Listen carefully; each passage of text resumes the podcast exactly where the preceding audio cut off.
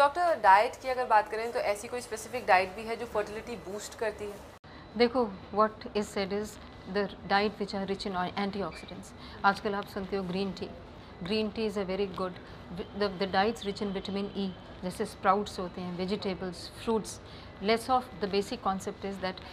anything which is very fatty and more of carbohydrates थोड़ा less consume करना चाहिए more of fruits vegetables and exercise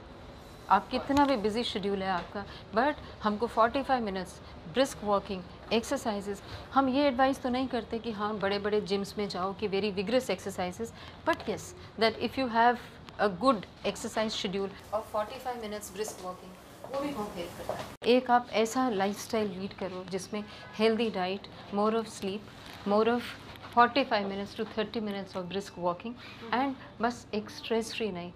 doctor um, जाने से पहले आप कोई ख़ास एडवाइस देना चाहेंगे हमारे दर्शकों को yes definitely my advice is that don't think अगर आपको suppose one person two years three years if you're not conceiving इसको बिल्कुल no no need to getting off uh,